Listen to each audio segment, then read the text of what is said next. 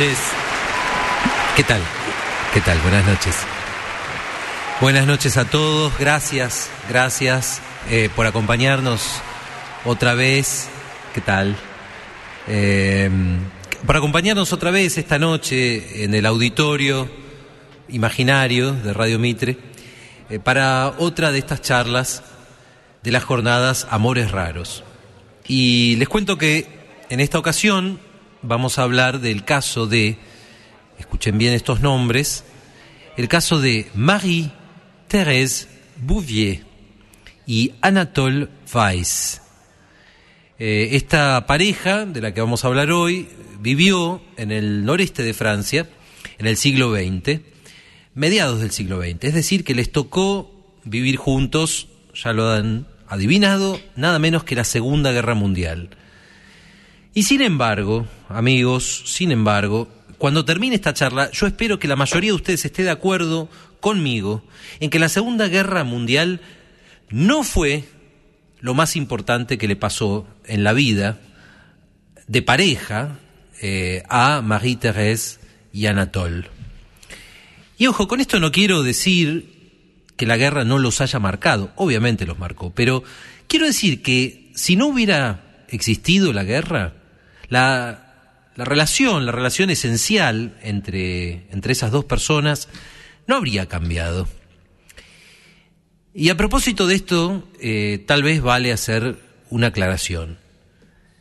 Y la aclaración es que este ciclo se llama Amores Raros porque revisamos, rememoramos, contamos historias que tuvieron lugar en circunstancias fuera de lo común.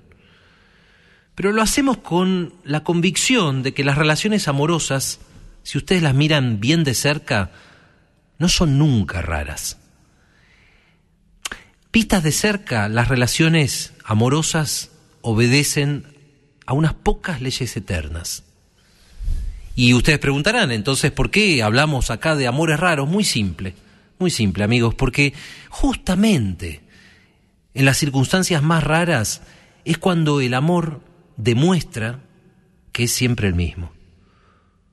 Que si incluso en esas circunstancias raras, incluso en el fondo de la selva amazónica, incluso en medio de la Segunda Guerra Mundial, el amor toma formas que ustedes y yo podemos reconocer, definitivamente quiere decir que es siempre el mismo. Pero no me crean bajo palabra, déjenme contarles, déjenme contarles ahora la historia de Marie-Thérèse y de Anatole, y a lo mejor cuando terminemos me pueden decir si están de acuerdo. Bien, esta es la historia. Marie-Thérèse Bouvier conoce a Anatole Weiss el 4 de junio de 1934. Lo conoce en el circo que está visitando la ciudad de Charleville. Esta es una ciudad que está en el noreste de Francia, vamos a decir justo donde termina el bosque de las Ardenas, que, bueno, es a pocos kilómetros de la frontera con Bélgica, una zona muy agreste, con un bosque muy cerrado, eh, impenetrable, dicen algunos, hoy es un parque nacional, y ahí está Charleville, que es una ciudad pequeña, o un pueblo grande, donde vive Marie-Thérèse. Esta, chica, porque cuando empieza esta historia es una chica, eh, hizo estudios eh, de enfermería en Lyon, pero volvió a Charleville, donde había nacido, para cuidar a su madre enferma. Es decir, que ha viajado poco. Anatole, por su parte, trabaja en el circo. Y no es eh, domador de leones, no es trapecista, no es mago, no es el forzudo, no.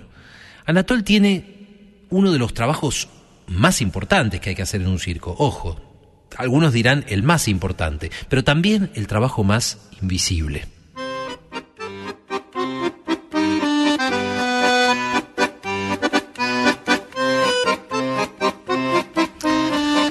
Porque Anatol es el presentador.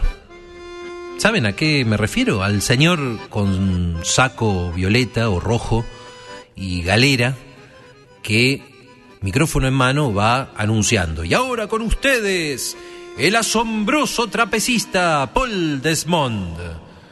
Eh, y ahora, señoras y señores, recién llegado de la India, el mago Chandrajas. Ese tipo de anuncios. Y esa noche, cuando se presenta eh, el espectáculo del circo en Charleville, Marie-Thérèse está entre el público. Y les aseguro que para ella es amor a primera vista. Anatole anuncia todos los números de la noche, y es verdad que son grandes artistas de circo, pero Marie-Thérèse solo tiene ojos para él.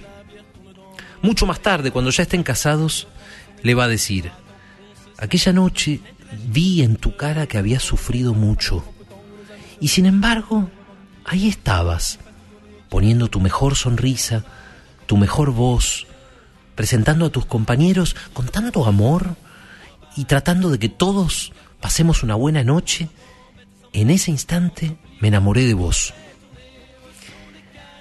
Y así sucede, se casan en la iglesia de Charleville. En principio, Marie-Thérèse y Anatole no pueden ser más diferentes. Todo en ellos es contraste. Fíjense, ella solo salió de Charleville una vez para estudiar sus cuatro años en Lyon y después volvió. Él viajó con el circo por toda Europa, por Rusia, por Turquía, incluso por el norte de África. Más contrastes. Marie-Thérèse es muy práctica, ahorra desde los 16 años, siempre ganó buena plata. Anatole, en cambio, es dispendioso y por lo menos cinco o seis veces ganó una enorme fortuna y las cinco o seis veces la dilapidó. Marie-Thérèse tiene 26 años y solo tuvo dos novios, ninguna relación seria antes de Anatole. Anatole tiene 42 años y estuvo casado, además de haber convivido con una gitana. ¿Más diferencias? Marie-Thérèse es católica y Anatole es judío. A Marie-Thérèse le gustan las canciones de cabaret francesas. A Anatole lo apasiona Brahms. Marie-Thérèse es una mujer que habla fuerte. Anatole es un hombre que habla suave. Hasta podemos decir que en sus neurosis son diferentes. Marie-Thérèse es obsesiva y Anatole es melancólico. Sin embargo, en una cosa coinciden, o mejor dicho, eh, hay dos cosas en las que coinciden perfectamente. A los dos les gusta estar con el otro más que nada en el mundo. Esa es la primera. Y la otra es que los dos tienen ganas, pero muchas, muchas ganas de formar una familia. Y así sucede, en 1935 nace su primer hijo, Gastón, y en 1937 nace Abel. En 1939 no tienen otro hijo más porque Francia aliada con Inglaterra, le declara la guerra a Alemania. Y Marie-Thérèse y Anatole piensan que es mejor esperar. Total, en dos o tres meses a lo sumo habrá terminado el conflicto.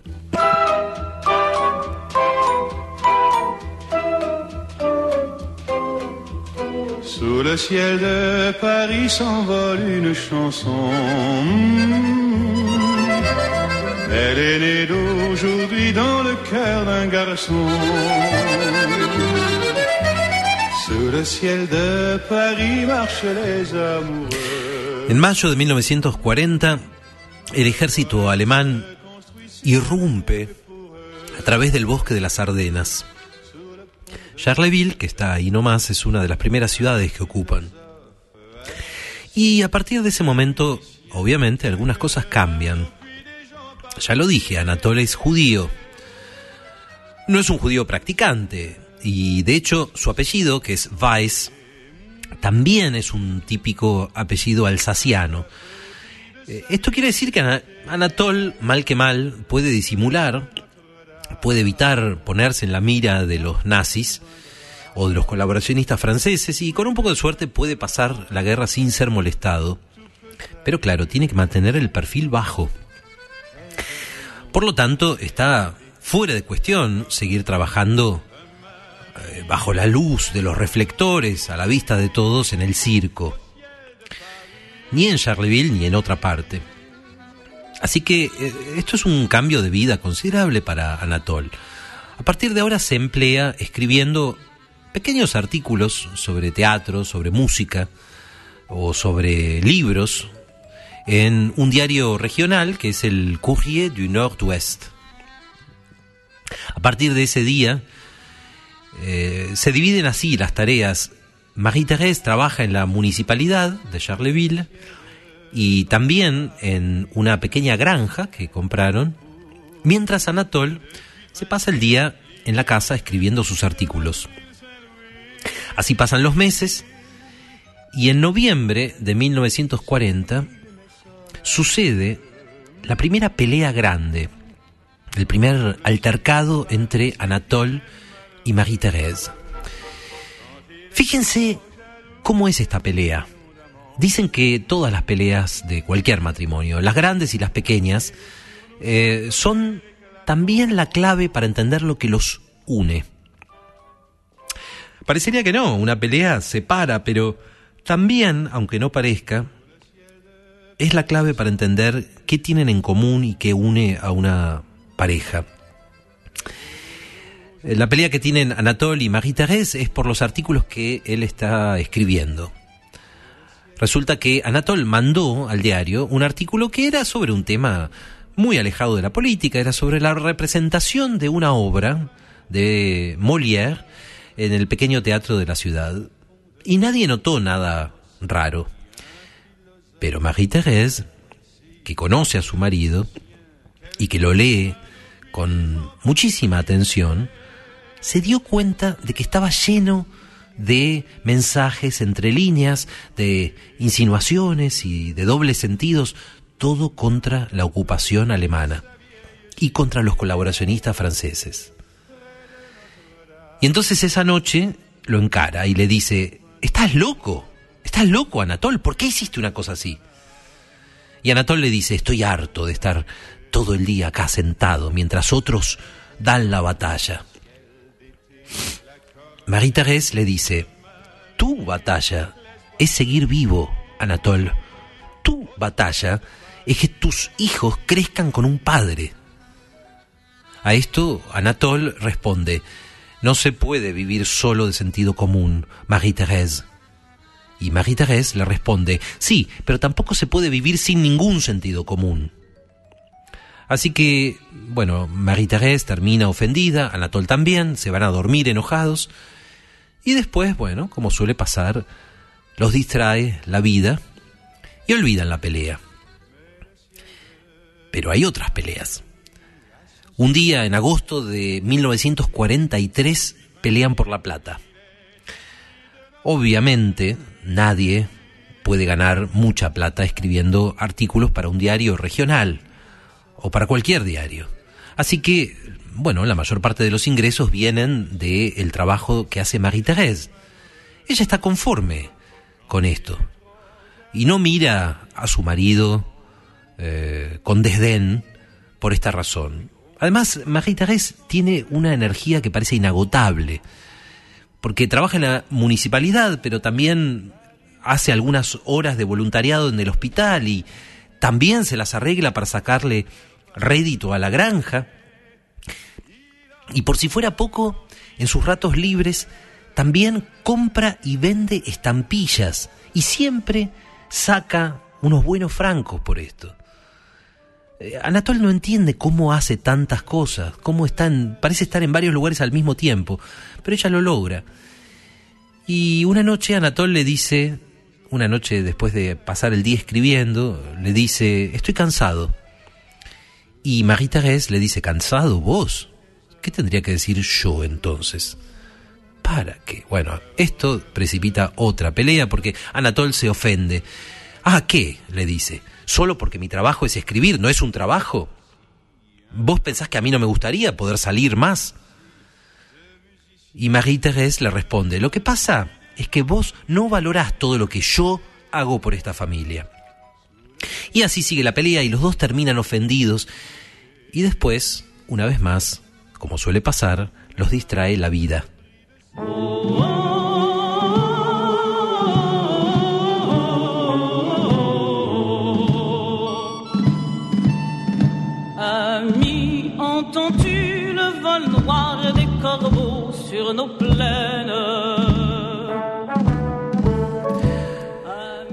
Pero siguen las peleas. Y fíjense cómo se va perfilando una relación a través de estas peleas. En abril de 1944 tienen otra pelea fenomenal. La guerra está entrando ya en su quinto año. Hay mucha escasez, hay racionamiento, falta de todo. Sin embargo, de alguna manera, Marie-Thérèse siempre consigue lo que necesitan. Queso, manteca, jamón, carne, hilo de coser, zapatos, hasta chocolate consigue de alguna manera Marie-Thérèse. Y una tarde le dice a su marido, no sé qué haría sin mí. Anatole, por supuesto, se molesta. ¿Qué quiere decir eso? Marie-Thérèse esa noche está de humor juguetón y sin mala intención dice, ay amor, fue solo un chiste. Pero es verdad, ¿eh? Tenés suerte de tenerme. Anatol esto no le hace ninguna gracia. Ninguna, porque es verdad, hace tiempo que lo marea, lo abruma, la cantidad de cosas que hace Marie-Thérèse. No solamente tiene tres trabajos, no solamente consigue de todo en el mercado negro, también le cose ropa a los chicos, les consigue turnos en el médico, regatea con el, albañil que les está construyendo un cobertizo, organiza los trabajos de caridad de la parroquia. ¿Cómo hace? Y sobre todo, piensa Anatol, ¿yo qué hago? ¿Cuál es el papel de Anatol? Anatol en ese momento descubre eso que, bueno, tantos hombres, ¿no? Descubren tarde o temprano de sus mujeres. Descubre que, que es capaz de hacer 200 cosas al mismo tiempo. Y al igual que tantos hombres, se siente un poco aplastado por ese extraño poder. Y se pregunta, él, él, Anatol, el ex presentador de circo, ¿qué hace? Y esto precipita una crisis profunda, profunda para Anatol. Y por lo tanto precipita una crisis en su matrimonio. Y al mismo tiempo, la Segunda Guerra Mundial se acerca a su desenlace. En agosto de ese año, los aliados entran en París, los alemanes retroceden, y Anatol se pregunta, ¿para qué le sirvo yo a Marie-Thérèse? Piensa, en el circo yo sabía para qué servía, para presentar a nuestros artistas. Pero ahora, ¿para qué sirvo? Del 19 de diciembre de 1944 al 25 de enero de 1945 es la última contraofensiva alemana. Las tropas de Hitler intentan, igual que lo hicieron seis años antes, atacar a través del bosque de las Ardenas, pero esta vez las fuerzas combinadas de Inglaterra, de Estados Unidos y de la Francia libre los rechazan.